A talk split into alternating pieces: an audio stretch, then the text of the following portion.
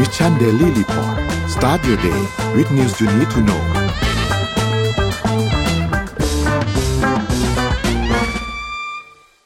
สวัสดีครับยินดีต้อนรับเข้าสู่ Mission Daily Report ประจำวันที่ 17 มกราคม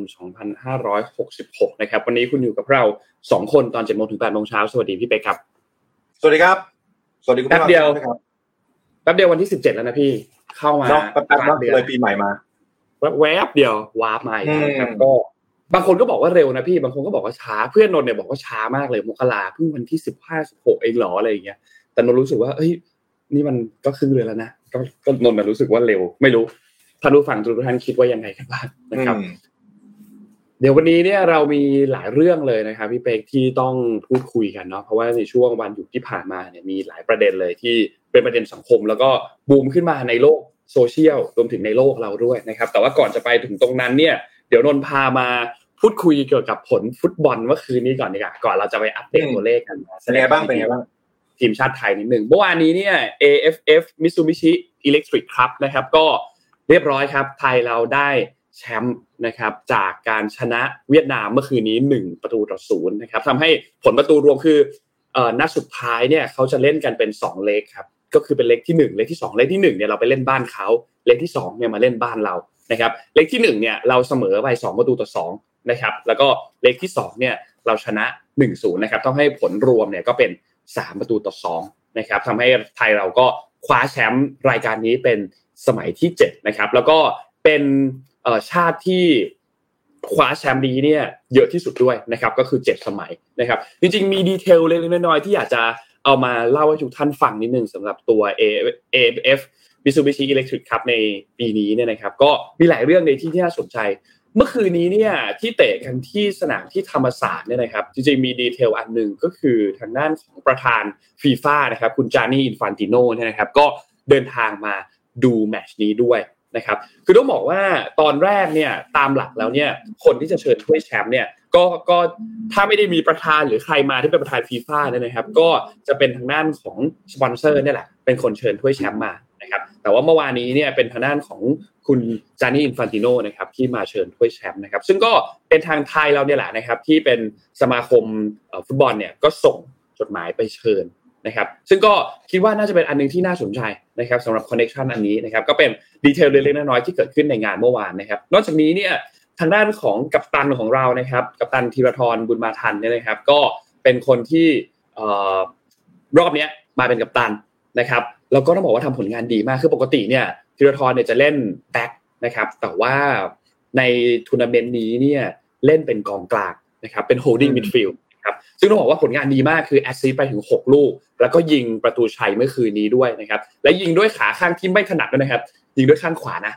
เมื่อคืนนี้นะครับ ก็เป็นประตูชัยให้ทีมชาติไทยไปนะครับ ซึ่งก็นับว่าเป็นอีกอันหนึ่งที่เป็นผลงานที่ดีสำหรับทีมชาติไทยนะครับ แม้ว่าจะไม่มีทางด้านของ ชนาทิพย์นะครับที่พักนะครับเนื่องจากว่าอาการบาดเจ็บต่างๆนะครับแต่ว่าไทยเราก็สามารถคว้าแชมป์มาได้นะครับ นอกจากนี้เนี่ยเอ่อในลำดับถัดไปเนี่ยเราก็จะมีทางด้านของฟุตบอลชิงแชมป์เอเชียตะวันตกที่เราจะเจอทีมใหญ่ทีมอื่นยกตัวอย่างเช่นซาอุดิอาระเบียยกตัวอย่างเช่นกาตาร์นะครับซึ่งเขาจะเตะกันในช่วงกลางเดือนมีนาคมนะครับเพราะฉะนั้นไทยเราก็จะได้ค่อย ๆ ขยับเวทีที่ใหญ่ขึ้นในเดือนมีนาคมนี้นะครับก็รอติดตามดูรวมถึงแน่นอนแหละว่า ทุกคนก็อยากที่จะเห็นไทยอยู่ใน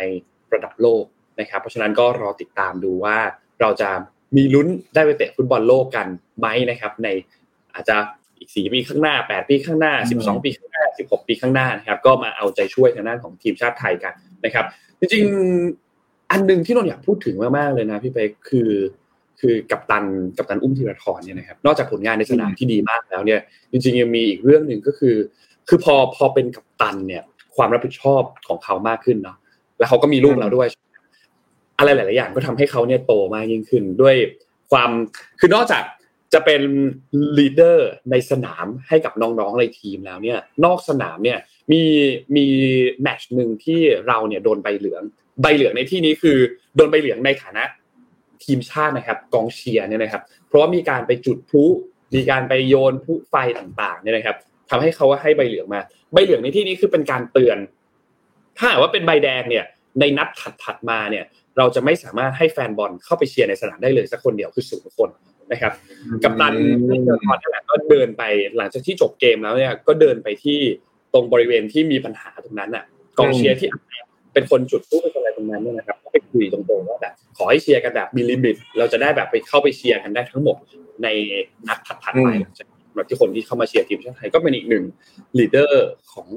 กัปตันที่นนคิดว่าในครั้งนี้เนี่ยใครหลายๆคนหลายๆคนน่าจะได้เห็นคนก็ตั้งคำถามมาเยอะนะว่าแบบเอ้ยปกติที่เราทอเล่นแบ็คแล้วมาเล่นตรงกลางเนี่ยจะผลงานดีไหมแต่นี่ก็เป็นการตอบคำถามแล้วว่า เขาเป็นนักเตะคนไทยคนเดียวที่เคยได้แชมป์เจลี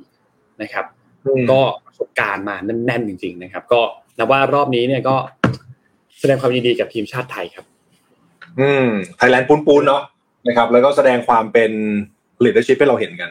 นะใช่ครับ น่าประทับใจเมื่อคืนครับอ่าปะเดี๋ยวเราไปดูตัวเลขกันต่อครับพี่เป๊กพี่เป๊กพาลุยตัวเลขหน่อยครับ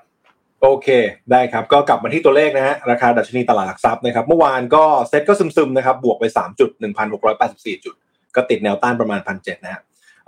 ราคาหุ้นต่างประเทศนะครับพวกดาวโจนส์ NASDAQ อะไรพวกนี้ก็คงยังซึมๆอยู่ เพราะว่าจริง ๆ ข่าวสำคัญเนี่ยจริง ๆ จะไปอยู่วันพรุ่งนี้นะครับแล้วก็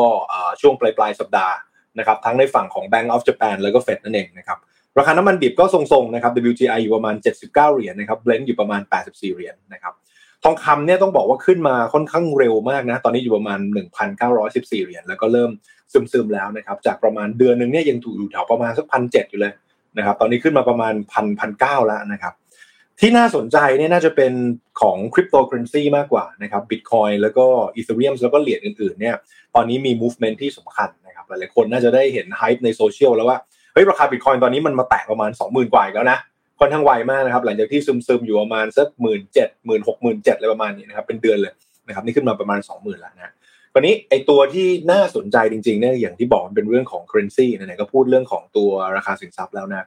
บาทแข็งเนี่ยตอนนี้บ้านเรานะครับนนอยู่ที่ประมาณแข็งค่าที่สุดในรอบ8กับ10 เดือนนะ8 9 0 เดือนเนี่ยอยู่ประมาณนี้เลยแข็งโป๊กเลยนะครับคือสาเหตุหลายอย่างนี่คือมันเราเราก็จะเห็นว่ามาจากตัวดอลลาร์มันอ่อน แล้วก็การขึ้นดอกเบี้ยของของเฟดเนี่ยเขาก็คาดการณ์ว่ารอบนี้อยู่ที่ประมาณ 0.25%ซึ่งถ้าเราจำกันได้เนี่ยในช่วงปีที่แล้วเนี่ยขึ้น 0.75 ติดกัน4 ครั้ง แล้วก็ พอเงินเฟ้อมันลงเนี่ยก็อยู่ที่ประมาณ 0.5 เพราะฉะนั้นถ้ารอบนี้มันขยับมาประมาณ 0.25 เนี่ยมันทำให้ทิศทางของดอลลาร์เนี่ยมันน่าจะอ่อนค่าลงเรื่อยๆนะครับแล้วก็ด้วยภาพของเงินทุนที่ไหลเข้าบ้านเรานะไหลเข้าทั้งเข้ามาซื้อหุ้นด้วย เข้ามาซื้อพันธบัตรระยะสั้นด้วยนะครับรวมถึงภาพระยะยาวในเรื่องของ China Reopen ซึ่งการที่เงินไหลเข้าประเทศเนี่ยมันทาให้ดุลการค้า แล้วก็ดุลบัญชีบ้านเราดีขึ้นนะครับ ถ้ายังจำกันได้นะนนสามสิบแปดบาทต่อหนึ่งดอลลาร์เนี่ยประมาณออกโทเบอร์นะ ตุลานะครับ วันนี้สามสิบสามบาทต่อดอลลาร์แข็งค่าขึ้นมาห้าบาท ภายในระยะเวลาประมาณสามเดือน ครับ นี่คือนี่คือสปีดการแข่งข้าที่ที่เรียกได้ว่าเข้าใจว่าไวที่สุดในรอบสิบปีเลย มันแข็งโป๊กเลยจากที่เราคุยกันว่าบาทอ่อนบาทอ่อนบาทอ่อนดอลลาร์แข็ง ตอนนี้คือบาทแข็งดอลลาร์อ่อนนะมันมันมันมันพลิกค่อนข้างไวมากนะครับ ไวมากไวมาก ซึ่งคราวนี้ถามว่ามันมันมันน่าจะไปถึงเมื่อไหร่เนี่ยซึ่งคาดการได้ยากแต่ว่า ถ้ามันเป็นแนวที่มันถ้าเป็นถ้าเป็นสายสายลงทุนหรือว่าสายกราฟเนี่ยเขาจะเรียกว่าแนวรับ แนวรับก็คือแนวที่โดยมากแล้วมันจะอยู่แถวๆโซนเนี้ยนะครับไม่ไม่ไม่น่าจะไปไกลอยู่นั้นจะอยู่ที่ประมาณ 31 บาท ต่อ 1 ดอลลาร์สหรัฐนะเป็นแนวรับอยู่ที่ประมาณสัก 5 ปีนะตั้งแต่ปี 2018 อะ มันอยู่แถวประมาณนี้คือถ้าเกิดแข็งกว่านี้ก็ก็ไม่น่าจะหลุดนะครับคราวนี้ถ้าถามถึงปัจจัยในการที่บาทมันน่าจะดิกลับได้มีอะไรบ้างก็อาจจะเป็นความผิดหวัง จากเรื่องของจีนนะไม่รู้จะ reverse หรือเปล่าจากการที่เราคาดหวังว่าจีนจะเข้ามาค่อนข้างเยอะมากนะครับ แล้วก็ถามว่าแต่ถ้าเกิดเขามาตามคาดจริงเนี่ยไทยได้รับอานิสงส์เต็มๆนะ เพราะว่าถ้าเราไปดูตัวเลขหนึ่งนะครับ คือตัวเลขเงินออม ตัวเลขเงินออมของคนจีนเนี่ยคืออั้นสุดๆ เพราะฉะนั้นการการ spending ในในรอบแรกหลังจากการอั้นเนี่ยเหมือนตอนที่ Thailand reopen อะเราก็เที่ยวกันแหลกเลยจ่ายกันแหลกเลยเหมือนกันนะครับจีนก็ อาจจะเข้ามาจ่ายตรงนี้แล้วก็ทำให้เศรษฐกิจไทยเนี่ยคึกคักมากขึ้นนะครับ แล้วก็ตัวบาทแข็งอ่อนมันก็จะแกว่งไปตามตัว demand supply ไปเรื่อยคือถ้าเกิดจีนเข้ามาแล้วค่อยๆ reopen เราไม่ค่อยมีปัญหาอะไรนะ บาทอาจจะเข้าไปสามสองสามเอ็ดได้เลยนะเพราะว่าเศรษฐกิจบ้านเรามันจะหมุนดีขึ้น แต่สมมติถ้าเกิดมันเกิด reverse มาเนี่ยมันก็จะเป็นปัญหาได้แต่ key สำคัญครับนนพรุ่งนี้การประชุม Bank of Japan นะครับเรื่องของ Yield Curve Control พรุ่งนี้จับตาเลย เป็นเรื่องสำคัญแล้วก็คิดว่าน่าจะได้รายรายงานข่าวอีกทีหนึ่งว่า ตกลงแล้วค่าเงินเยนจะเป็นยังไง เพราะว่าในปีนี้นะบอกเลยทั้งปีนะ ตัวที่หลีดจะไม่ใช่ดอลลาร์แต่ตัวที่หลีดจะเป็นสกุลเงินอื่น จะเป็นจะเป็นสกุลเงินอื่น เช่นยูโรซึ่งยูโรเริ่มฟื้นแล้วนะครับ ถ้าใครถ้าใครถ้าใครได้ตามข่าวนะยูโรฟื้นแล้วนะนะครับ แล้วก็ผ่านในช่วงของพลังงานพีคๆมาแล้วนะฮะแล้วก็เรื่องของอังกฤษเงินปอนนะครับ แล้วก็เรื่องของเยนเนี่ยน่าจะเป็นตัวหลีดหลักๆนะครับสำคัญ ราวนี้ในก่อนก่อนที่จะไปเข้าข่าวอื่นเนี่ยพี่ขออนุญาตต่ออีกข่าวหนึงเลยนะครับเพราะว่าได้เลยครับเพราะว่าในช่วง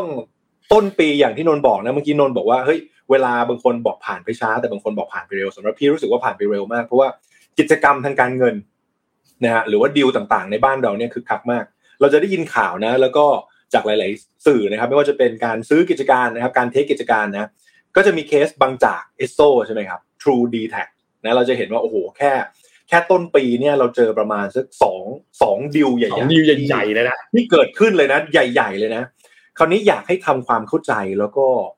ไม่ได้ผ่านไปเฉยๆนะครับ ว่าว่าว่าว่าดิวพวกเนี้ยมันมันเป็นยังไง แล้วจากนี้มันน่าจะเป็นยังไงแล้วสำหรับคนที่ลงทุนเองเนี่ยเราเราเราควรจะมองยังไง เพราะฉะนั้นก็เดี๋ยวจะเข้าสู่ช่วงอธิบายให้ฟังนิดนึงนะครับ เกี่ยวกับเรื่องของการควบรวมกิจการนะคือต้องเล่าให้ฟังอย่างนี้ครับนนท์การควบรวมกิจการเนี่ยมันมีอยู่ 3 แบบด้วยกัน คือหนึ่งเขาเรียก share acquisition คือการได้มาซึ่งหุ้นของกิจการ อันที่สองคือ asset acquisition คือการได้มาของสินทรัพย์ และอันที่สามยากหน่อยเขาเรียก amalgamation หรือว่าการควบรวมกิจการ แต่เดี๋ยวจะเล่าให้ฟังนะครับอย่างละเอียดว่าเป็นยังไงนะคราวนี้พอเราได้ยินข่าวพวกนี้เราเราจะรู้แล้วว่าจากนี้เราน่าจะ action ยังไงต่อคำว่า share acquisition ตามตัวเลยคือการได้มาซึ่งหุ้นของกิจการนั่นคือกิจการหนึ่งเนี่ยเข้าไปซื้อหุ้น อาจจะเป็นการ swap หุ้น หรืออาจจะเป็นการเขาเรียกอะไรฮะใช้ เงินสดในการซื้อหุ้นมา case study เนี่ยถ้าเราจำกันได้นานแล้วนะ บริษัทชื่อ b u r l y j u g e r s นะครับ BJC เนี่ยเข้าไปซื้อกิจการของ Asia Book 100%อ่าหรือดีลใหญ่หน่อยนะครับประมาณ 10 ปีที่แล้วเนี่ยไม่รู้ว่าแต่แต่คิดว่านนทันนะ หรือว่าหลายท่านน่าจะทันดีลใหญ่ 10 ปีที่แล้วคือตอนที่ Big C เข้าไปซื้อคาฟูอ่าอันเนี้ยอันเนี้ยคือคือการคือการคือการได้มาซึ่งหุ้นนะครับ หรือล่าสุดณณปัจจุบันเนี่ยอาจจะเป็นบริษัทขนาดไซส์มี medium size หน่อย ชื่อกลุ่มสบายเทคนะครับอันนี้เขาก็มีการ swap หุ้นกับบริษัท TKS Tech กับเออ Advanced Information Tech อะไรพวกนี้พวกนี้จะเป็นจะเป็นเรื่องของ swap หมดนะครับคราวนี้ไอตัวข่าวพวกนี้เนี่ยเวลาออกมาเนี่ยอย่างเช่นตอน Big C ซื้อคาร์ฟูร์เนี่ยพอมันเกิด synergy ขึ้น มันก็เลยทำให้เขาเรียกอะไรมูลค่าตลาดหรือว่าราคาหุ้นนั้นๆเนี่ยมันพุ่งเลย เพราะฉะนั้นอย่างรอบล่าสุดที่เกิดขึ้นนะตอนที่เกิดการเขาเรียกอะไรครับการซื้อกิจการของบางจากเอโซเนี่ย เราลองสังเกตดูนะเอสโซนี่ไหลลงแรงมาก แต่บางจากเนี่ยพุ่งขึ้นเลยนะครับเพราะว่ามันเกิดการการซีเนจีหลาย ๆ อย่างนะครับซึ่งซึ่งเราน่าจะเข้าใจกันแล้วเรื่องของพื้นที่เรื่องของปริมาณการกลั่นอะไรพวกนี้นะครับก็น่าจะทำให้บางจากกลับมาได้เปรียบมากขึ้นนะครับอันนี้คือแบบหนึ่งเขาเรียกการ acquire ตัวหุ้นเข้ามานะครับแบบที่สองเนี่ยเขาเรียก asset acquisition การได้มาซึ่งสินทรัพย์นะครับดิวที่คิดว่าทุกท่านน่าจะพอจำได้นะ คือการที่โรงพยาบาลกรุงเทพ เข้าไปเข้าไปควบรวมกับพญาไทแล้วก็เปาโล ครับ ก่อนที่จะมาเป็น BDMS ในวันนี้ครับนะเมื่อก่อนก็คือจะมีจะมีในเครือของโรงพยาบาลกรุงเทพ ซึ่งเครือของโรงพยาบาลกรุงเทพเนี่ยเขาจะมีอย่าง BNH หรือว่าตรงเอ่อของสมิติเวชอยู่ในพอร์ตนะครับแล้วก็เขามา acquire รวมกัน ซึ่งซึ่งเราจะเห็นว่าพอเขาควบรวมเนี่ยมันจะมี economy of scale นะครับประมาณ 15 ปีที่แล้วเนี่ยโรงพยาบาลกรุงเทพเนี่ยมูลค่าตลาดประมาณ 40,000 ล้านนะครับ วันนี้นะ วันนี้วันนี้ที่เราคุยกันเอ่อ market cap ของโรงพยาบาลกรุงเทพเกือบเกือบ5แสนล้าน ใหญ่มากนะครับ ใหญ่มากเพราะเพราะฉะนั้นตรงนี้ก็จะเป็น case study หนึ่งคราวนี้ตัวที่เขาเรียกอาจจะยากหน่อยแต่ว่าเป็นเรื่องที่ใกล้ตัวมากเขาเรียก amalgamation นะครับเป็นเป็นศัพท์เทคนิคนิดนึง แต่ว่าภาษาง่ายๆของเขาเนี่ยคือ A บวก B เท่ากับ C ก็คือเป็น 2 identity เดิมแล้วรวมกันเนี่ยได้เป็นบริษัทใหม่ค ราวนี้ถ้าเกิดเอาดิวใหญ่ในอดีตที่เราที่เราเคยเจอกันเนี่ยก็จะมีอย่างตัวทางด่วนบวกกับใต้ดินนะทางด่วนบวกใต้ดินนะกลายเป็นเบมบริษัททางด่วนรถไฟฟ้ากรุงเทพจำกัดมหาชน อันนี้คือเคสหนึ่งนะครับเคสที่สองที่เป็นเคสใหญ่เหมือนกัน คือตอนที่ปตทอาร m มติกและการกลั่นไปบวกกับปตทเคมีคอลกลายเป็น PTTGC หรือ PTT Global Chemical จำกัดมหาชน A บวก B เท่ากับ C นะคราวนี้ที่น่าที่น่าสนใจมากคือวันนี้ True กับ d t แท เคสเดียวกันนะ amalgamation นะ A บวก B เท่ากับ C นะ True Corporation บวก d t a c Total Access Com Communication จำกัดมหาชน กลายเป็น True Corporation ถูกครับเออตรงเนี้ยมันเป็นมันเป็นมันเป็นที่ที่สาเหตุที่ยกมาเนี่ยอยากจะยกให้ดูว่าที่มาของการ acquire กิจการเนี่ยมีสามแบบนะครับ แล้วก็แบบที่สามเนี่ยคือ A บวก B เท่ากับ C แต่ปรากฏว่าเอ๊ะทำไมวันนี้ตัว True บวก d t แทกลายเป็น A บวก B เท่ากับ A หรือเปล่า เราก็ต้องไปดูความต่างของคำว่า true นะ เอ๊ะเขาจะต่างกันยังไงหรือเปล่าเลยมานี้นะครับ ตรงนี้ก็ก็ก็สงสัยอยู่เหมือนกันนะ แต่ว่าคือต้องบอกงี้ อันนี้ก็คือคือเซลล์นะ แต่ข้อดีของการทำดิวแบบนี้นะครับ มันก็จะเป็นการ synergy กันตลอดนะครับ เพราะว่าในเชิงของ business เวลา A A บวก B เท่ากับ C เนี่ย ก็คือเอาหนี้มาบวกหนี้ ทุนมาบวกทุนนะครับ เพราะฉะนั้นพอมันตัว balance sheet มันหนาขึ้น มันใหญ่ขึ้นอะถ้ามันเกิด synergy ในเชิงบวกเนี่ย เวลา funding มันจะได้ต้นทุนราคาถูกลง แล้วมันจะเป็น plus กับกับบริษัทใหม่ที่หลังจากการควบรวมไปแล้วนะครับ อันนี้ก็เป็นเรื่องของ case study ที่ควรจะทำความรู้ความเข้าใจ แต่ว่าที่ต้องติดตามแล้วเดี๋ยวต้องมารายงานกันต่อก็คือว่า แล้วจากนี้หลังจากการควบรวมเนี่ย ในมุมของผู้บริโภคเราจะได้อะไรหลายคนจะกังวลใช่ไหมเรื่องของการที่เอ๊ะควบรวมแล้วเรื่องของราคาอะไรมันจะมีปัญหาหรือเปล่า แต่ก็ต้องแจ้งว่าทางกสทชเองเขาก็มีกฎเกณฑ์นะครับ ว่าเผลอๆเนี่ยจริงๆอาจจะต้องลดราคาค่าค่าบริการด้วยนะ นะครับ เพราะว่าในเรื่องของคอสอะไรก็คิดว่าน่าจะลงไปเยอะนะครับอะประมาณนี้ครับสำหรับข่าวแรกที่ฝากไว้เป็นความรู้ในเรื่องของการซีเนจี้ของกิจการครับนนเออรอดูนะ รอดูนะประเด็นอันนี้เนี่ยเพราะคนวิพากษ์วิจารณ์เยอะเลยพี่เป๊กในโซเชียลมีเดียก็มีการพูดถึงแบบว่าถ้าตัวเองอยู่ค่ายนี้อยู่เนี่ย ก็จะย้ายค่ายไปอีกฝั่งอีกฝั่งหนึ่งเหมือนกันที่ไม่ที่ไม่ได้ไม่ได้รวมโกอยู่ในการควบรวมในครั้งนี้เนี่ยนะครับก็คือ AIS เนี่ยก็มีคนพูดถึงในโซเชียลมีเดียพอสมควรเหมือนกันว่า ก็เป็นประเด็นที่เราต้องติดตามกันดูแล้ว อย่างที่พี่เป๊กพูดครับคือเราต้องดูจริง ๆ ว่าพอหลังจากที่มีการควบรวมกันเรียบร้อยแล้วเนี่ยสิทธิ์ของผู้บริโภคต่างๆ สิทธิประโยชน์ต่างๆ ที่เราได้รับจากการจ่ายเงินไปพวกค่าบริการต่างๆ เนี่ยจะยังคงได้รับเหมือนเดิมไหมจะดีขึ้นไหมหรือจะแย่ลงยังไงไหม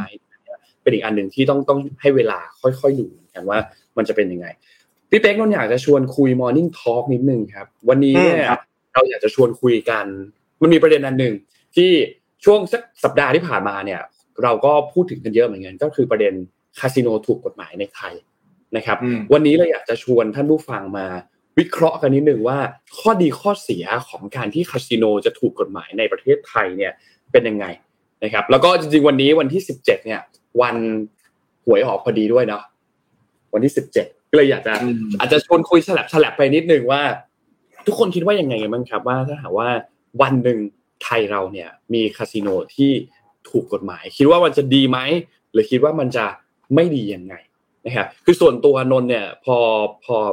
พอเราไปดูที่ต่างประเทศเดินทางไปเที่ยวต่างประเทศเราเห็นเขามีคาสิโนมีนู่นมีนี่เนี่ยนะครับ เราก็มานั่งคิดเหมือนกันว่า เอ๊ะถ้าสมมุติว่าที่ไทยเราสามารถทำได้ถูกกฎหมายจริง ๆ เนี่ย เออ ในมุมหนึ่งเนี่ย มันก็จะควบคุมมาให้มันอยู่ในกรอบนะหมายถึงว่าควบคุมมาให้ under กับกฎหมาย ให้ under ในกฎระเบียบที่เรามีการตั้งกันไว้ และไอ้พวกการพนันที่ผิดกฎหมายทั้งหลายการพนันโอ้โหโดยเฉพาะอย่างนี้ในออนไลน์อะช่วงนี้อาจจะมีประเด็น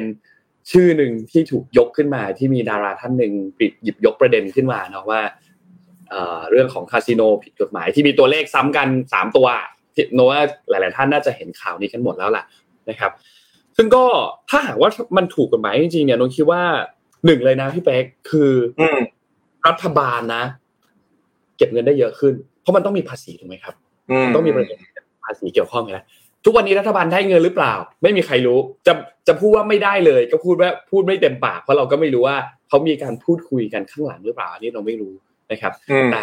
ว่ามันเข้ามาในระบบแล้วเนี่ยเราคิดว่าอะไรหลายอย่าง มันก็น่าจะชัดเจนมากขึ้น โปร่งใสมากขึ้น แล้วก็ตรวจสอบได้มากยิ่งขึ้นนะครับ รวมถึงบาง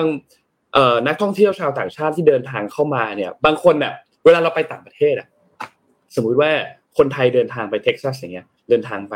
มาเก๊าอย่างเงี้ยเดินทางไปแม้แต่สิงคโปร์ก็ตามอะไรอย่างเงี้ยที่ที่มีบ่อนมีมีบ่อนมีคาสิโนเนี่ยบางที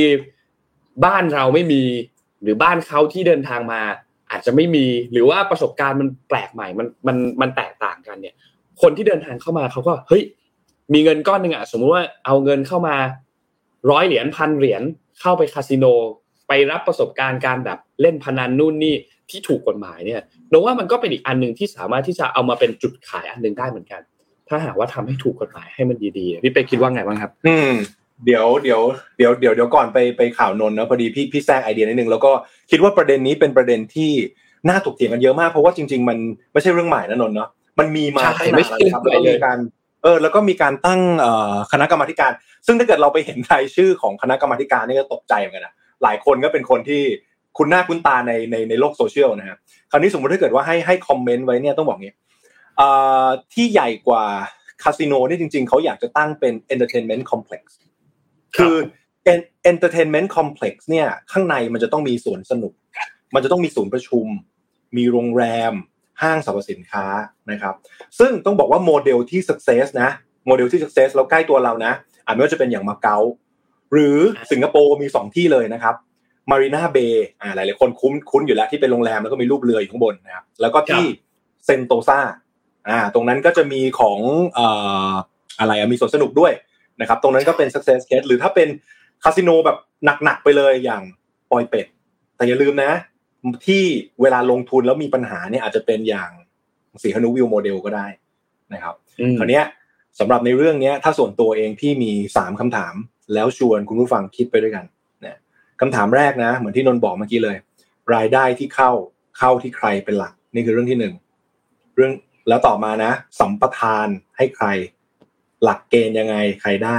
ได้มาแล้วเงินได้มาแล้ว เอาไปทำอะไรต่อรายได้จากคาสิโนก็เยอะแน่นอนถูกไหมและและที่สำคัญนะ ตรวจสอบยังไงครับ เนี่ยเงินมันมหาศาลนะอันนี้คือคำถามที่หนึ่งคือแหล่งที่มาที่ไปของเงินนะเผื่อดิสคัสกัน อันที่สองนะครับ สถานที่ครับ สถานที่เนี่ยส่วนตัวพี่มองว่าแบ่งเป็นสามสามแบบหนึ่งใจกลางเมืองใหญ่ หรือชานเมืองกรุงเทพเลยเหรอปทุมหรืออย่างนนไหมอะไรประมาณนี้นะครับ ฝั่งนนนนทบุรี หรือจะต้องไปแถวชายแดนไหมไปแม่สอด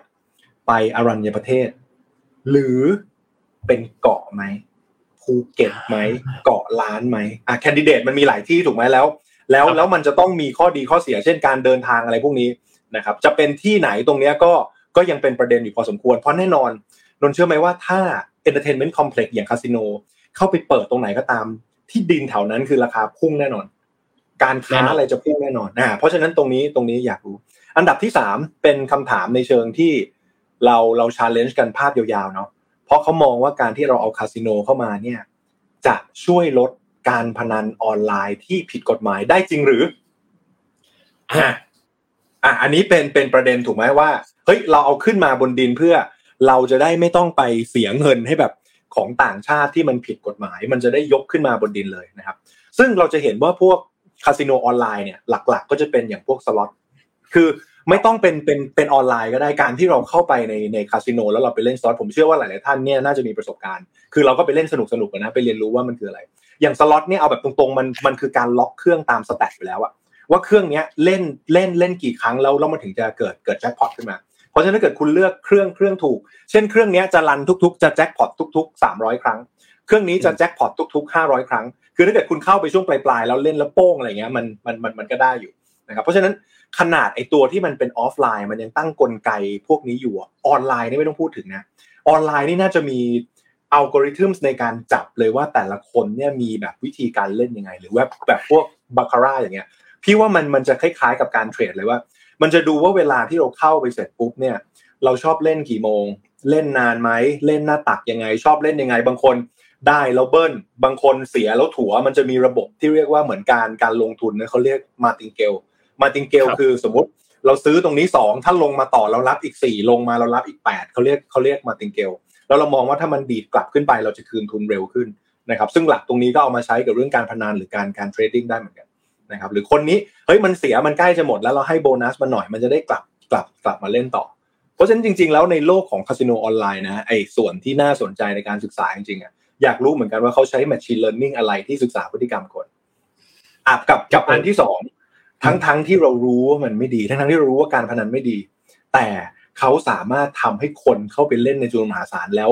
เงินหมุนในระบบเนี่ยเยอะมากมันคือสุดยอดการตลาดและจิตวิทยานะ เพราะฉะนั้นอยากให้หลาย ๆ ท่านเนี่ยเออลองมาถกเถียงกันเนาะว่าประเด็นนี้เป็นยังไงครับครับโนโนว่าประเด็นนี้น่าสนใจมาก คือ คือมันมีเอ่อวิดีโออันหนึ่งเป็นคลิปวิดีโอใน YouTube จากช่องแบร์ไตพี่เป๊กเขาไปสัมภาษณ์เอ่อเหมือนเป็นแบบโปรแกรมเมอร์คนหนึ่งที่เคยไปทำงานกับเอ่อ คาร์บอนคาสิโนออนไลน์นี่แหละเป็นเว็บไซต์เว็บไซต์ออนไลน์เว็บไซต์พนันออนไลน์เนี่ยนะครับแล้วเขาก็เอามาเล่าให้ฟังแต่ว่าก็คือเซ็นเซอร์เสียงเซ็นเซอร์หน้าเซ็นเซอร์ทุกอย่างเนี่ยนะครับ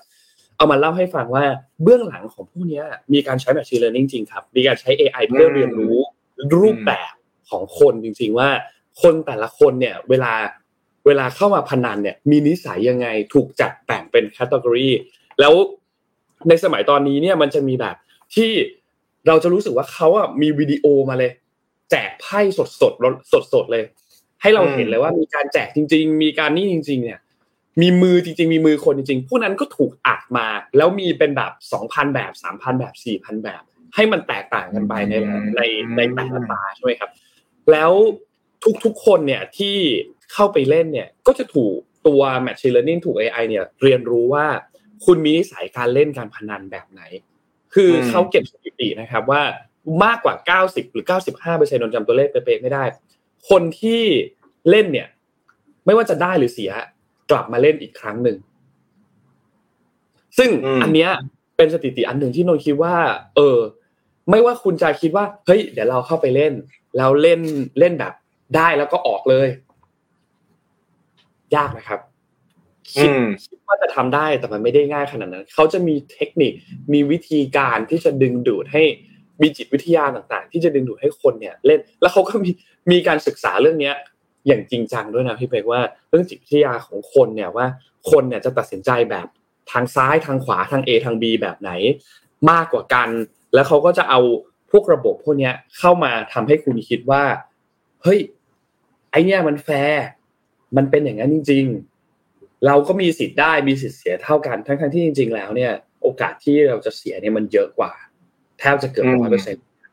เพราะฉะนั้นถือว่าอันนี้เป็นอีกประเด็นหนึ่งที่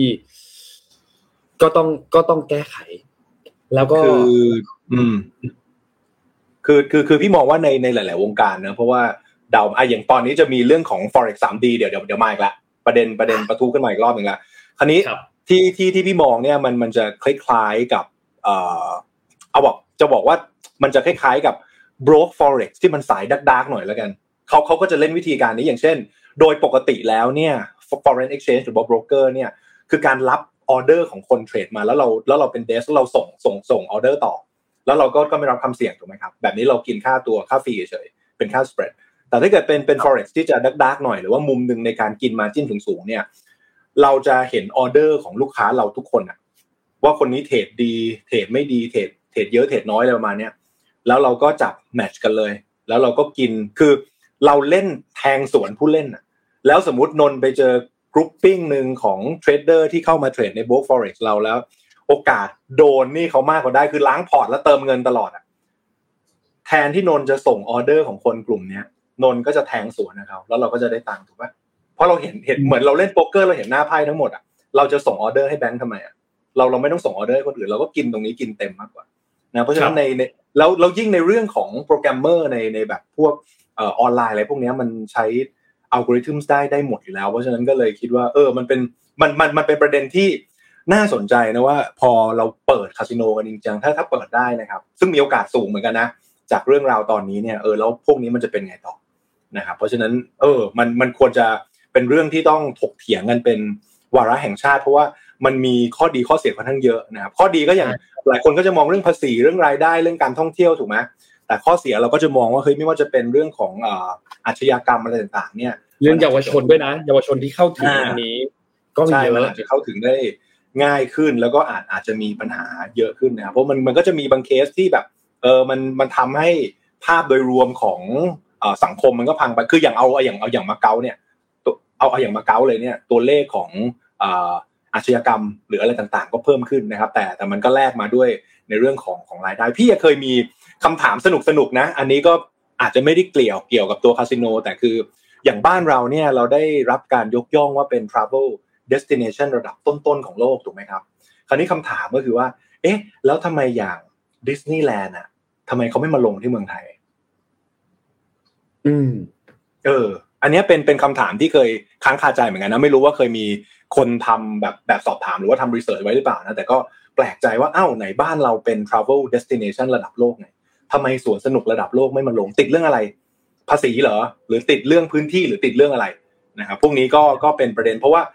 สวนสนุกก็จะเป็นแค่จุดเล็ก ๆ เกิดขึ้นหรือบ้านเราอากาศมันอาจจะไม่เอื้อในการไปเที่ยวสวนสนุกหรือเปล่า อะไรประมาณนี้แต่มันก็อาจจะไม่ได้ต่างกับสิงคโปร์มากนอกไหมมันก็อยู่ใกล้ๆกันอะไรประมาณเนี้ย เออมันอยู่ที่ประเด็นไหน เพราะว่าอย่าลืมว่าคาสิโนนี่ไม่ใช่คาสิโนแต่มันเป็นเรื่องของ entertainment complex ที่มันต้องมีครบอะไรประมาณนี้นะก็น่าจะเป็นประเด็นที่ได้คุยกันต่อทั้งปีครับนนท์ครับ อืมถกเถียงกันอีกยาวครับเนาะประเด็นนี้น่าสนใจครับ นี่มีคอมเมนต์เหมือนกันครับ ที่พูดถึงบอกว่าอะเนี่ยที่ดิสนีย์ไม่มาเนี่ยเพราะว่าอากาศร้อนก็ก็คงก็คงมีปัจจัยหนึ่งที่ที่มีส่วนเหมือนกัน แต่ก็อย่างที่ไปพูดนะว่าสิงคโปร์ก็ร้อนไม่แพ้กันนะ แต่ก็มียูนิเวอร์แซลใช่ไหมครับ อืมอืมใช่ใช่ใช่ก็ก็เป็นเป็นคำถามอยู่เหมือนกันนะว่าระบบระบบหลังบ้านหลังบ้านของประเทศเราเนี่ยมันมันเป็นยังไงนะครับ ตรงนี้ก็ครับต้องติดตามกันต่อครับลองชวนคุยกันครับ ลองชวนคุยกันครับนนว่าเรื่องนี้น่าสนใจครับนนพาไปข่าวถัดมาครับ อยากจะชวนคุยเรื่องนี้หลายวันแล้วก็คือประเด็นการเมืองของที่สหรัฐนะครับแล้วจริงๆมีอีกหลายเรื่องเลยล่ะ ที่สหรัฐตอนนี้เนี่ยกำลังร้อนแรงอยู่นะครับ มีเรื่องหนึ่งที่อยากจะชวนทุกท่านคุยก็คือมีเอกสารอันหนึ่งครับที่ตั้งแต่วันที่ 11 มกราคมเนี่ยทางด้านสื่อต่างประเทศเนี่ยเขามีการตีกันพอสมควรเลยว่าเอ่อทางด้านผู้ช่วยของประธานาธิบดีโจไบเดนเนี่ยเขาไปพบเอกสารลับทางราชการชุดที่สองซึ่งอยู่ในสถานที่อีกที่หนึ่งต่อจากเอกสารเอกสารลับชุดหนึ่งที่ก่อนหน้านี้เขาไปเจอในที่ทำงานส่วนตัว ที่กรุงวอชิงตันดีซีของโจไบเดนซึ่งในช่วงเวลาตอนนั้นเนี่ยไม่ใช่ช่วงที่เขาเป็นประธานาธิบดี แต่เป็นช่วงที่เขาเพิ่งที่จะลงจากเก้าอี้รองประธานาธิบดีในสมัยของบารักโอบามานะครับทำให้ตอนนี้เนี่ยโจไบเดนเองก็กำลังถูกตรวจสอบอย่างเข้มงวดมาก เพราะว่ามีโอกาสที่จะ ละเมิดตัวกฎหมาย แล้วก็กระทบความมั่นคงของที่สหรัฐเนี่ยนะครับ คือทางกระทรวงยุติธรรมของสหรัฐเนี่ยมีการรายงานข่าวมามีการให้ข้อมูลออกมานะครับ ว่าตอนนี้เริ่มมีการพิจารณาเกี่ยวกับประเด็นอันนี้แล้ว เพราะว่าประเด็นอันนี้เนี่ยคือต้องบอกว่า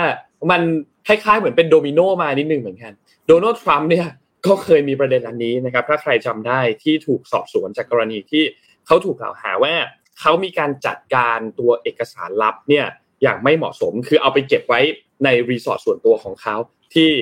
ปาล์มบีชในรัฐฟลอริดาเนี่ยนะครับหลังจากที่เขาลงจากตำแหน่งประธานาธิบดีไปแล้วเนี่ยนะครับ ซึ่งไอตัวเอกสาร10ฉบับของโจไบเดนที่ถูกพบที่ศูนย์วิจัยเพนไบเดนเนี่ยซึ่งอยู่ใกล้ๆกับทำเนียบขาวเนี่ยนะครับ ยังไม่ได้มีการรายงานว่าเอกสารอันนี้เนี่ยมันถูกค้นพบตอนไหน แล้วก็ถูกค้นพบที่ใดคือมีคร่าวๆว่าอยู่ในพื้นที่แถวๆตรงนี้เนี่ยนะครับ แล้วนอกจากนี้เนี่ยก็เรื่อง ข่าวอันนี้มีข้อมูลมาตั้งแต่เดือนพฤศจิกายนปีที่แล้วละแต่ว่าเพิ่งมีการเปิดเผยกันเนี่ยในช่วงสัปดาห์ที่ผ่านมานี่เองนะครับ ซึ่ง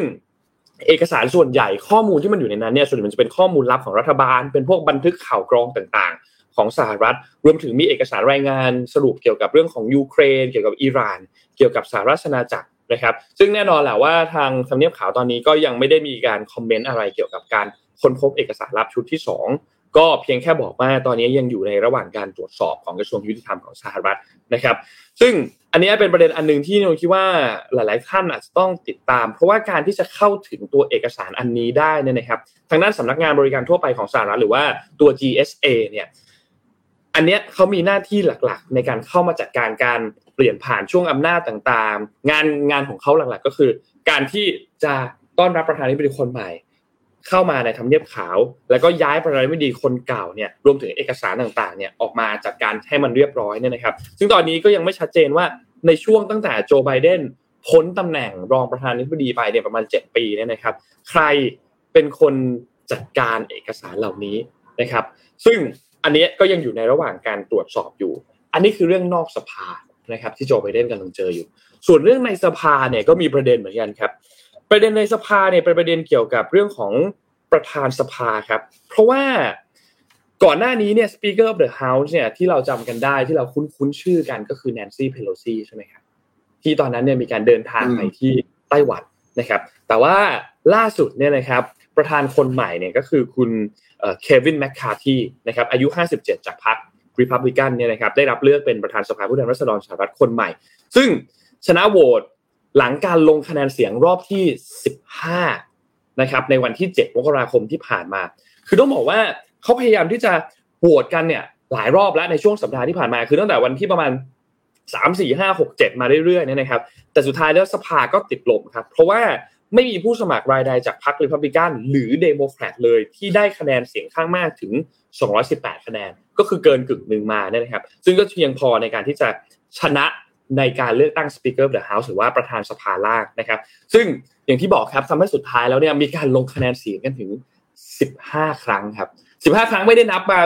ในอดีตย้อนขึ้นมาเรื่อยๆนะครับ แค่ครั้งนี้เนี่ยต้องลงคะแนนกันถึง 15 ครั้งนะครับ ซึ่งเป็นการลงคะแนนเสียงที่ยาวนานที่สุดเขาไปย้อนดูสถิติมานะครับ นานที่สุดใช้เวลายาวนานที่สุดในรอบ 160 ปีของสหรัฐนะครับ ซึ่งก็แน่นอนแหละว่า เราเห็นว่ามันมีการลงคะแนนเสียง 15 ครั้งเราก็จะพอพอจะเดากันได้นะครับ ว่ามันปั่นป่วนขนาดไหนสำหรับการเลือกเลือกตั้งประธานสภาในครั้งนี้เนี่ยนะครับ ซึ่งสุดท้ายแล้วก็เอาละในที่สุดทางด้านของคุณเควินแมคคาทีเนี่ยก็ขึ้นมาเป็นประธานสภาผู้แทนราษฎรได้นะครับทำให้หลังจากนี้เนี่ยคนก็ติดตามเพราะว่าคือการที่กว่าจะเลือกได้ แล้วมันใช้เวลานานมากขนาดนี้เนี่ยมันก็ทำให้เห็นถึงความสั่นคลอนของในสภาล่างพอสมควรเหมือนกัน ที่ ทางด้านของอนาคตของเดโมแครตเองอย่างโจไบเดนเองก็ดูจะไม่ค่อยมั่นคงเท่าไหร่ รวมถึงอนาคตของทางด้านคุณเควินแมคคาร์ทีเองที่ชนะมา 222 ต่อ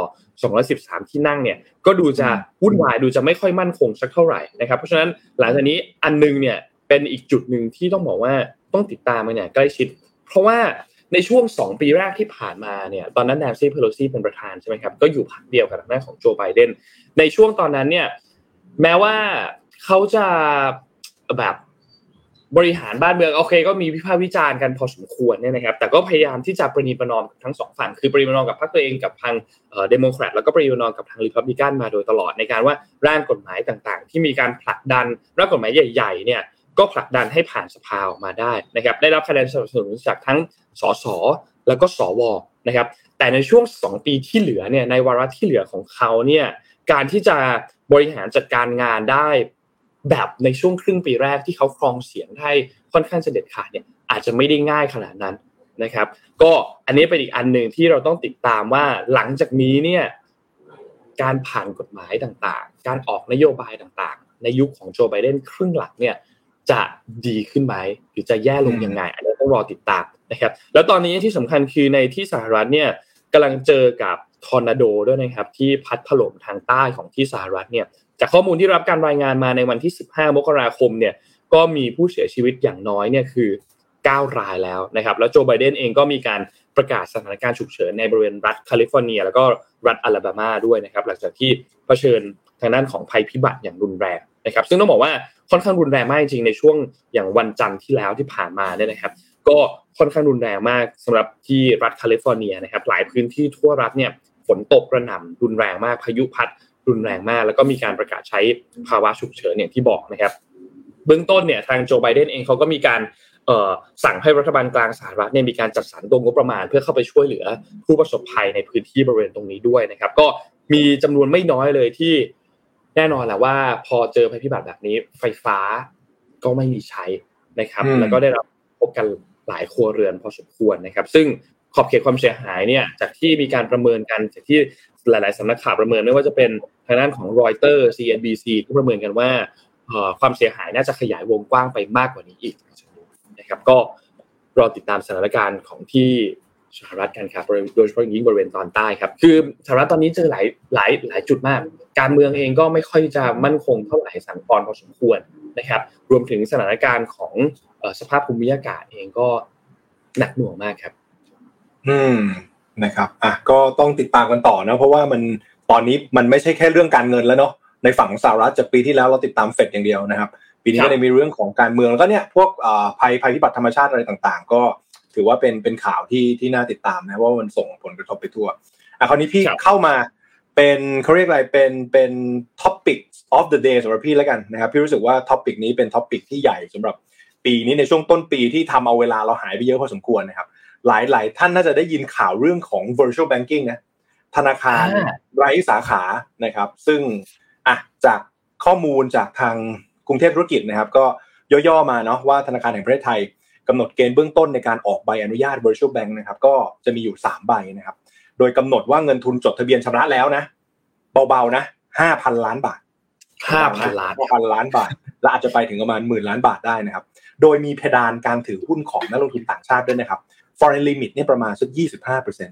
นะครับแล้วก็มีการออกกฎว่าเอ้ยจะต้องดูแลกำกับเข้มข้นมากกว่าธนาคารรูปแบบเดิม ทั้งในฝั่งของไอทีคือห้ามห้ามห้ามล่มบ่อยอะประมาณนั้นนะแล้วก็มี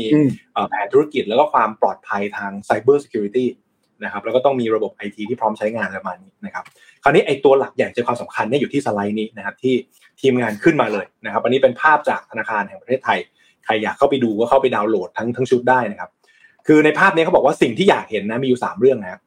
บริการการเงินที่ครบวงจรเหมาะสมกับลูกค้าแต่ละกลุ่มนะครับ ซึ่งตรงนี้เอาจริงๆนะตีความเข้าไปถึงคนที่ไม่เคยเข้าถึงระบบการเงินคือไม่มีบุ๊กแบงค์เลยนะครับ จากนี้น่าจะสามารถเปิดจากมือถือ ไม่ต้องไปยืนยันตัวตัวตนที่สาขาได้นะครับข้อที่เหลือเป็นลูกค้าได้รับประสบการณ์การใช้บริการการเงินดิจิตอลที่ดีขึ้นในเรื่องของเทคโนโลยีสถาบันการเงินที่มีการแข่งขันกันมากขึ้น วงเล็บเพื่อที่จะได้ประโยชน์กับผู้บริโภคอะไรประมาณนี้นะครับสิ่งที่ไม่อยากเห็นเนี่ย คือการประกอบธุรกิจรูปแบบที่ไม่ยั่งยืนนะครับหรือว่าการกระตุ้นการแข่งขันที่ไม่เหมาะสม จนกระทบเสถียรภาพทางการเงิน ตรงนี้ตีความง่ายๆเลยคือ price war นั่นเองอย่าไปเล่นตรงนั้นนะครับ แล้วก็การเอื้อประโยชน์กับผู้เกี่ยวข้องหรือการใช้อำนาจตลาดไม่เหมาะสมก็บลาบลาบลาว่าไปก็เป็นกฎเกณฑ์สำหรับพี่เองหลังจากได้ยินข่าวนี้นะครับแล้วก็ศึกษามาให้ข้อสังเกต 3 เรื่องด้วยกัน เราเราลองคิดเปตามกันนะข้อสังเกตของเรื่อง virtual bank อันดับแรกทำไมต้องต้องต้องห้าพันล้านนะคือเนื่องจาก virtual bank เนี่ยไม่ใช่ non bank non bank เนี่ยประกอบธุรกิจด้วยการออกหุ้นกู้ใช่ไหมครับเป็นการ funding คือ non bank เนี่ยไม่สามารถจะรับเงินฝากได้นะครับใช้ใช้ออกหุ้นกู้มา ต้นทุนต่ำๆแล้วไปปล่อยกู้ในอัตราดอกเบี้ยที่สูงขึ้น แล้วก็กินสเปรดตรงกลาง นี่คือ business model ของ non bank แต่ตัว virtual bank ก็คือแบงค์ในรูปแบบหนึ่ง เพราะฉะนั้นฐานะการเงินต้องแข็งแรง ห้าพันล้านกำหนดเป็นขั้นต่ำเพราะเดี๋ยวมันจะมีกฎหมายเรื่องของตัวเงินทุนสำรองอะไรเหมือนแบงค์เป๊ะเลยนะครับแต่แน่นอนแต่แน่นอนมันก็จะจำกัดเฉพาะตัวบิ๊กเนมเท่านั้นเพราะนนลองลองคิดได้ง่ายสมมติถ้าเกิดเราเราไม่ได้จำกัด อย่างเช่น สมมตินนบอกว่านนมีบริษัททุนจดทะเบียนห้าร้อยล้าน แต่นนจะรับฝากเงินระดับห้าพันล้าน ไม่มีใครฝากนะล้มล้มแน่นอนเพราะทุนทุนเราแค่ห้าร้อยนะครับแต่เรารับรับเงินฝากขนาดนั้นไม่ไหวถูกไหมเพราะฉะนั้น virtual bank มันกลายเป็นแบงค์นะมันก็คือ การเป็นธนาคารนั่นเองเพราะฉะนั้นเลยต้องมีมีฐานะการเงินที่แข็งแกร่งตามกฎหมายเป๊ะๆเลยนะครับ ก็คือเหมือนแบงค์ทั่วไปนะฮะคราวนี้อันที่สองอันนี้คือน่าสนใจเราลองคิดตาม เราเราคิดไหมว่า จากนี้ไปนะครับ ค่ายมือถือจะกลายเป็นธนาคารนี่นี่นี่คือ disruptive innovation พอสมควรเพราะอย่าลืมนะ AIS ก็ไปจอยถูกไหมครับ KTB เนาะอ่า คือถ้าเกิดเราเห็นภาพจริงๆเนี่ยตอนนี้นะ keyword นะอยู่ที่อยู่ที่ mobile operator ใหญ่ๆอะสังเกตนะ เราเราลอง connect the dot ดูนะครับ mobile operator ตอนนี้เหลือสองเจ้า ถูกไหม AS กับกับ True นะฮะแล้วสมมุติถ้าสองเจ้านี้ไปทำ virtual banking ซึ่งทำทำ A AIS เนี่ยเข้าอยู่แล้ว True หรือว่ากลุ่ม CP เนี่ยทำได้อยู่แล้ว เพราะฉะนั้นจากนี้เราจะมี virtual bank แค่สองค่ายคือหนึ่งค่ายที่จอยกับแบงก์กับค่ายที่ไม่จอยกับแบงก์ถูกป่ะครับ ซึ่งซึ่งโดยปกติแล้วคำว่า virtual bank ในต่างประเทศนะครับ คือคนที่ไม่เคยอยู่ในกิจการของธนาคารมาก่อน แล้วก็มาทำเพราะฉะนั้นในบ้านเราก็ถือว่าแปลกๆดีเหมือนกันกับการที่ mobile operator ไปจับธนาคารอยู่แล้ว แต่มันจะแบ่งเป็นเป็นสองค่ายชัดเจนนะสาเหตุที่มองว่าจากค่ายมือถือจะกลายเป็นแบงค์เพราะอะไรเพราะมี keyword หนึ่งออกมาคำว่า alternative data alternative data หรือข้อมูลทางเลือกแปลว่าจากนี้การเก็บ data เพื่อทำอะไรครับ credit scoring ทำไมทำ credit scoring เพื่อปล่อยกู้ไง เพราะฉะนั้นเราจะเห็นว่า ธรรมชาติของสินค้าการเงินนะครับ หรือว่าสินค้าใน business model อื่นๆเนี่ยมันมันมีอยู่สองสองแบบหนึ่งมาจิ้นต่ำๆกำไรไม่เยอะนะ แต่หมุนรอบดี กับแบบที่สองมาจิ้นสูงสูงแต่หมุนรอบไม่บ่อย เพราะไปกินกินกินมาจิ้นเอา มันเหมือนบ้านบ้านราคาสองถึงสามล้านกับบ้านราคาสามสิบล้านหนึ่งหนึ่งถึงสามล้านอาจจะหมุนรอบเร็วกว่าแต่มาจิ้นไม่เยอะ แต่สามสิบล้านขึ้นไปมาจิ้นหนามากแต่ปล่อยของไม่เยอะ เพราะฉะนั้นในมุมของสินค้าการเงินเรามองเหมือนกันนะฮะสินค้าการเงินเนี่ยทำกำไรอยู่สองแบบนนแบบที่หนึ่งคือ transaction transaction คือการ payment การโอน การจ่ายอะไรนู่นนี่แล้วกิน spread ต่างๆ ซึ่งตอนนี้โมบายโอเปอเรเตอร์ต่างๆ เขาก็เข้ามาจอยกินตรงนี้อยู่แล้ว แต่มันเล็กๆไงมันเล็กๆนิดนึง แต่ไอ้เค้กชิ้นก้อนที่มันใหญ่มากแล้วมาจิ้นสูงอะครับ มันคือการปล่อยกู้ไง แล้วหลังจากนี้การปล่อยกู้อะจะไม่ใช่การที่คุณไปที่สาขาแล้วคุณไปไปตรวจเครดิตบูโรแต่มันจะเป็นการตรวจ credit scoring จากการใช้จ่ายผ่านมือถือ เพราะฉะนั้นนี่คืออินโนเวชันของ Finance ในประเทศไทยที่เป็นภาพใหญ่มากๆนะครับ เราเราอย่ามองข้ามข่าวนี้นะ ถึงแม้ในต่างประเทศจะมีมาแล้วนะครับ อย่างเช่นพวกของ Sterling จากยุโรป Kakao ของเกาหลีเนี่ยเป็นเป็นเป็นโมเดลเนี้ยเขามีมาอยู่แล้วนะครับ แล้วจากเนี้ยบอกเลยนะ ต้น เขาเรียกอะไรเงินฝากดิจิตอลอะดอกเบี้ยจะสูงขึ้น เพราะมันเป็นเรื่องปกติอยู่แล้วว่า ถ้าแบงก์เป็นแบงก์ที่ไม่มีสาขา มันสามารถลดตัว OPEX ลงไป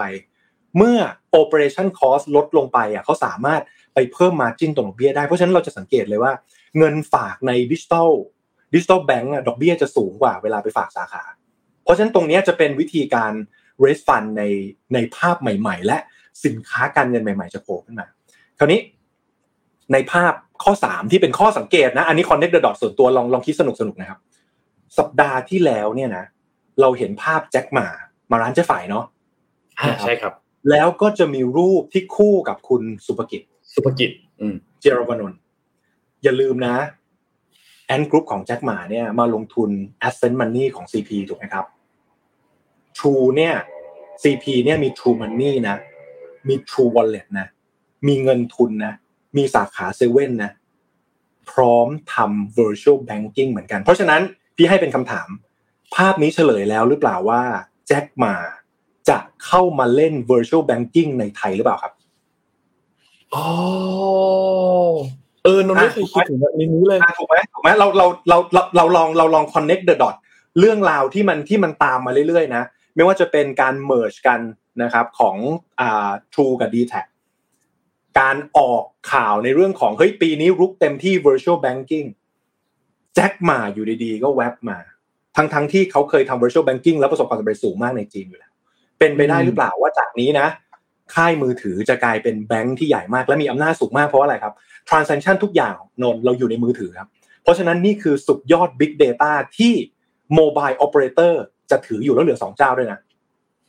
นี่แหละอ๋อนี่แหละคือจะบอกว่าเป็น เป็น movement ที่น่าสนน่าสนใจมากและเป็น movement ที่ใหญ่มาก เพราะฉะนั้นภาพนี้นะครับ ติดตามกันคิดว่าคิดว่าเป็น financial revolution ของประเทศไทยจริง ๆ ครับนนท์ครับ โอ้นนี้น่าสนใจมากพี่เป๊กเพราะว่า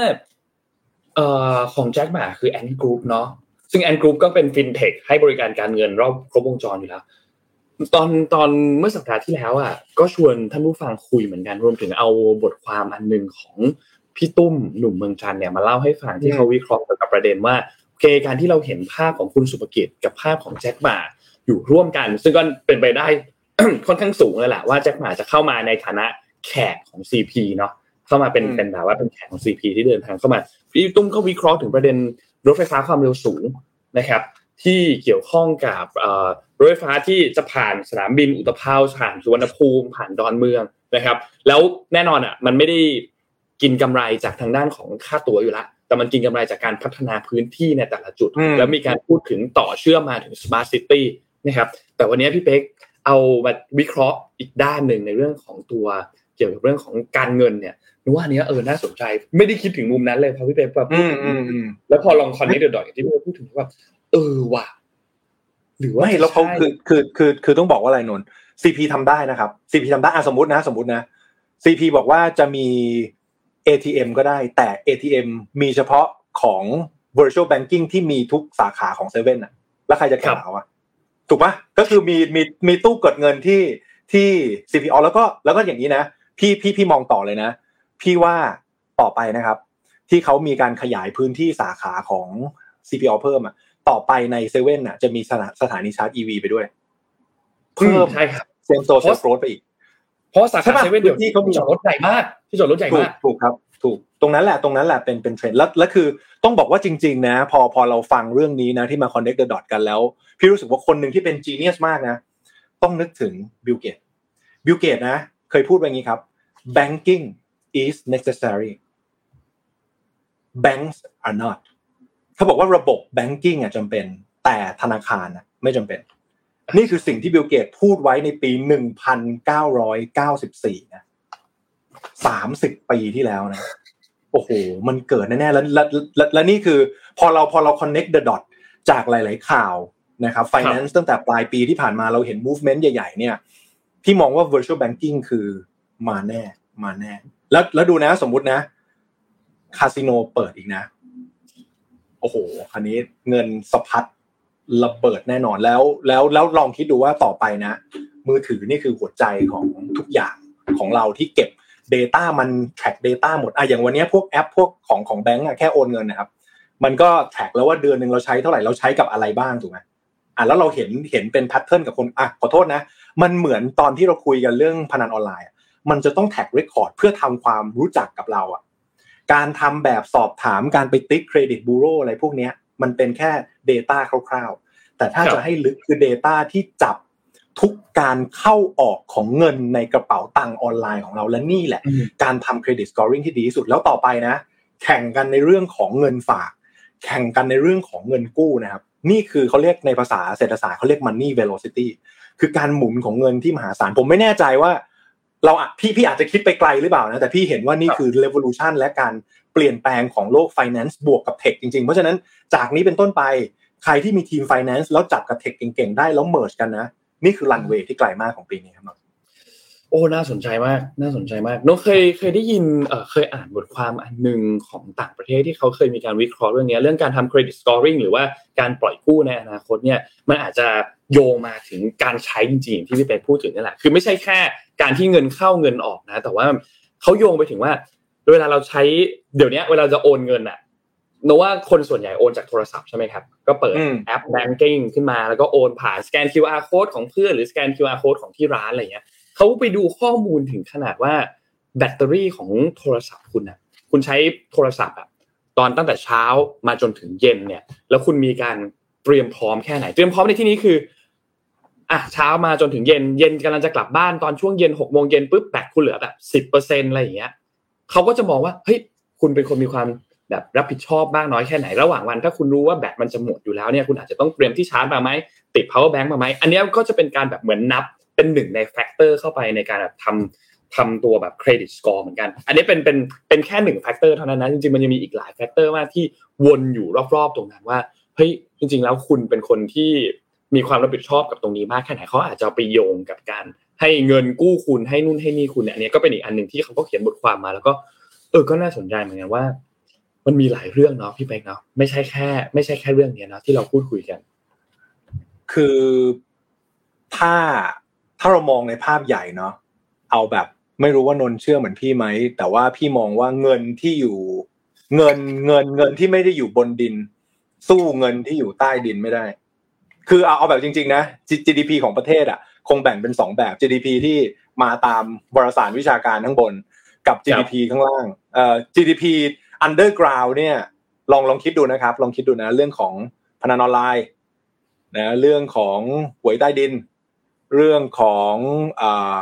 สินแล้วนี่นะเดี๋ยวเดี๋ยวจริงๆ ถ้าถ้าเกิดมีมีเวลาเหลือนะเดี๋ยวนี้จะแปดโมงแล้วเดี๋ยวต้องเอ่อปล่อยคุณคุณฟังไปทำงานแล้วจริง ๆ เรื่องหนึ่งที่น่าคุยนะครับ เป็น system ที่น่าคุยมากคือ เงินกู้นอกระบบ โอ้โหอันนี้แหละ มหาศาลเลยและแล้วนนลองคิดดูนะแค่เอาลอตเตอรี่ขึ้นมาออนไลน์รายได้อย่างเยอะขนาดนี้ เราเห็นจากหลาย ๆ บริษัทเนาะที่พอพอขึ้นมาทำบนดินแล้วแบบปังมากเลยนี่แค่บางส่วนนะ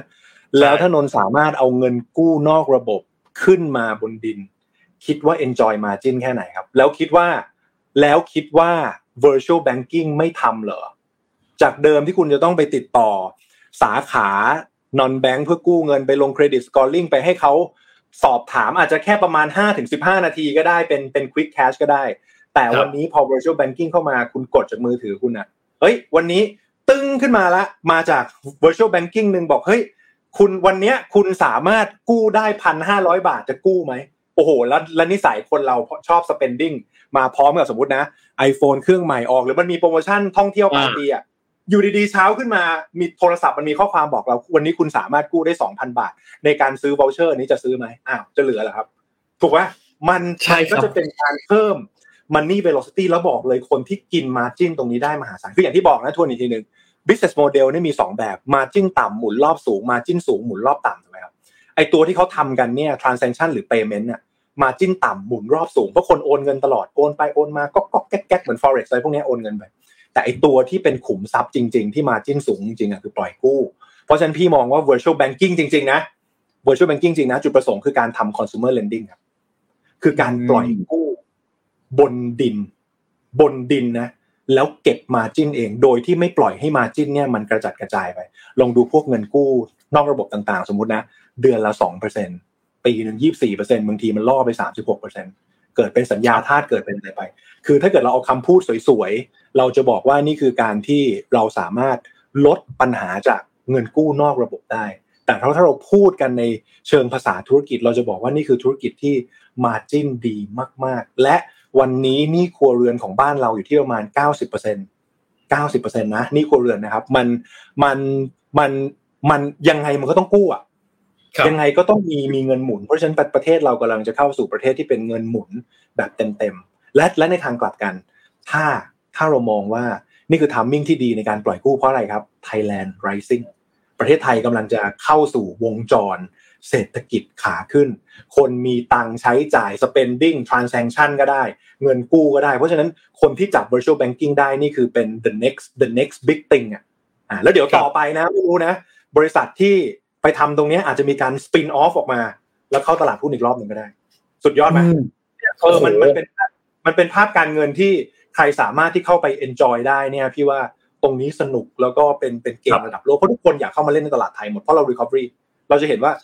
emerging market rising แน่นอนนะครับ ปีนี้ก็เป็นภาพที่น่าสนใจนะครับเราเนาะน่าสนใจน่าสนใจและที่สำคัญคือ ถ้าจะบางคนอาจจะบอกว่าเฮ้ยมันก็ยังดูไกลตัว แต่ว่าลองคิดภาพนะครับ ทุกวันนี้เนี่ยไอ้เงินต่างๆที่มันเข้าถึงเราเนี่ย มันเข้าใกล้ตัวเรามากนะครับ buy now pay later อย่างเงี้ย ที่คนกำลังพูดถึงว่ามันกำลังจะกลายอาจจะกลายเป็นฟองสบู่หลังจากนี้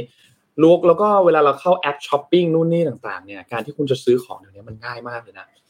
ไม่เหมือนแต่ก่อนแล้วที่ถ้าจะซื้อผ่อนของใหญ่ๆ คุณต้องมีบัตรเครดิต คุณต้องมีเครดิต ต้องมีเรื่องของเครดิตบูโรต่างๆ ในการที่จะทำเรื่องขอบัตรเครดิตขอวงเงินนู่นนี่ต่างๆ แต่สมัยเนี้ยง่ายมากนะอืมง่ายมากง่ายมาก เข้าถึงมือง่ายมาก ก็รอติดตามดูครับโนว่าอันนี้เป็นประเด็นอันหนึ่งที่พี่เป็กวิเคราะห์ไว้ เฉียบขาดมากครับ น่าสนใจมากน่าสนใจมากครับนนท์ขอปิดท้ายด้วยอืมข่าวเอ่อประชาสัมพันธ์อันหนึ่งครับ ที่เอามาฝากทุกท่านนะครับ Robinhood Travel นะครับ ตอนนี้เนี่ย Robinhood Travel เนี่ยนะครับ ตอนเขาสามารถที่จะให้เราเข้าไปเพื่อที่จะค้นหาที่พักหรือว่าซื้อบริการเดินทางต่างๆได้แล้ว แล้วก็สามารถที่จะจองตั๋วเครื่องบินได้ด้วยนะครับทางด้าน Robinhood Travel เนี่ยเขาประกาศความร่วมมือกับทางด้านของ Amadeus นะครับ ซึ่งเป็นผู้นำในการให้บริการด้าน ด้านเทคโนโลยีสารสนเทศสำหรับการเดินทางแบบครบวงจรนะครับ เพื่อเพื่อที่จะยกระดับศักยภาพทางเทคโนโลยีแล้วก็เสริมความแข็งแกร่งทางด้านระบบการให้บริการของ Robinhood Travel นะครับ ซึ่งอันนี้เนี่ยเป็นอีกอันหนึ่งที่น่าสนใจมากๆเพราะว่าเขาเชื่อมต่อตัวข้อมูลเชื่อมต่อ ตัวเอ่อเดี๋ยวนะเหมือนทีมงานจะแจ้งว่าไมค์จะช็อตนะครับ เสียง ซ่าแหละครับ เสียงซ่าเสียงช็อตอืมเสียงเสียงดีเสียงขึ้นไหมจะเหมืครัอบนไมค์ไมค์ช็อตนิดนึงครับนนท์ครับ ดีขึ้นไหมครับ เทสครับอ่าหดีงสขึ้นองดีขึ้นสามดีสี่ขึ้นห้าโอเคไหมคด้รัวบยเลยด้วยเลยดีขึ้นแล้วนะฮะดีขึ้นแล้วนะครับครับอะเล่าให้ฟังอีกทีหนึ่งเล่าให้ฟังอีกทีหนึ่งคือ Robinhood Travel เนี่ยเขามีการประกาศจับมือจากด้านของ Amadeus นะครับซึ่ง Amadeus เนี่ยเขาก็เป็นผู้ให้บริการด้านเทคโนโลยีสารสนเทศสำหรับเรื่องเกี่ยวกับการเดินทางนะครับ เพื่อที่จะยกระดับตัวเทคโนโลยีเสริมสร้างความแข็งแกร่งต่างๆของ Robinhood Travel นะครับด้วย Amadeus Travel APIs นะครับ ซึ่งก็จะช่วยให้สามารถที่จะเชื่อมต่อเข้าถึงเครื่องมือ การจองเที่ยวบินต่างๆของ Amadeus นะครับรวมถึงพวกเครือข่ายสายการบินทั่วโลกที่ครอบคลุมมากกว่า 400 แห่งได้ง่ายขึ้น แล้วก็มีประสิทธิภาพมากขึ้นนะครับอ่าไม่แล้วฮะไม่หายแล้วครับ ไม่หายแล้วครับ เอ๊ะเกิดอะไรขึ้นอืมยังยังยังช็อตช็อตอยู่แต่ว่าเดี๋ยวเดี๋ยวยังไงเอ่อ เราเราเราเก็บไว้เล่าอีกวันก็ได้นะพี่ว่าตรงนี้เป็นได้ได้ได้เดี๋ยวเก็บไว้เล่าเก็บเนาะเพราะเดี๋ยวเท่าเดี๋ยวพี่รู้สึกว่าอาจจะหลุดตัว point point สำคัญไปนะครับนนท์สำคัญสำคัญประเด็นเรื่องนี้สำคัญโอเคงั้นเดี๋ยวยังไงเดี๋ยวเดี๋ยวเล่าให้ฟังอีกทีหนึ่งในวันในวันพรุ่งนี้นะครับเกี่ยวกับเรื่องนี้เนาะเอ๊ะไม่แน่ใจว่าเป็นเพราะอะไรนะครับ เดี๋ยวลองลองเทสตัวไมค์ตัวอะไรกันอีกทีหนึ่งโอเค วันนี้ขอบคุณทางด้านของ SCB นะครับ ไม่ช็อตแล้วนะฮะไม่ช็อตแล้วนะครับ ขอบคุณทางด้าน SCB นะครับผู้สนับสนุนแสนใจดีของเรานะครับ ขอบคุณที่คอยสนับสนุนรายการ MDR มาอย่างยาวนานนะครับ และขอบคุณ NT ครับบริษัทโทรคมนาคมแห่งชาติ สร้างอนาคตด้วยเทคโนโลยี Next True Technology นะครับผู้สนับสนุนหลักอีกหนึ่งเจ้าของรายการ Vision Daily Report นะครับก็สุดท้ายขอบคุณท่านผู้ฟังทุกๆทท่านด้วยครับที่ติดตาม MDR ในทุกๆเช้านะครับ วันนี้เราสองคนลาไปก่อนครับ แล้วพบกันใหม่อีกครั้งหนึ่งในวันพรุ่งนี้วันพุธครับ สวัสดีครับ สวัสดีครับ Mission Daily Report start your day with news you need to know